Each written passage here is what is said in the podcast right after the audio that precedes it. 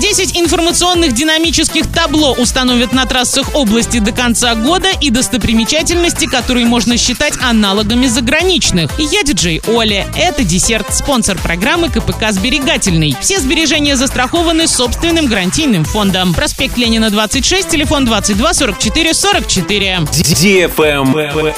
News. 10 информационных динамических табло установят на трассах Оренбургской области до конца текущего года. На эти цели готовы потратить более 55 миллионов рублей. Они будут показывать данные о ситуации на дорогах и доводить до водителей необходимые сведения. Подрядчик приступит к работам с момента заключения контракта и должен завершить их до 30 декабря. Лайк.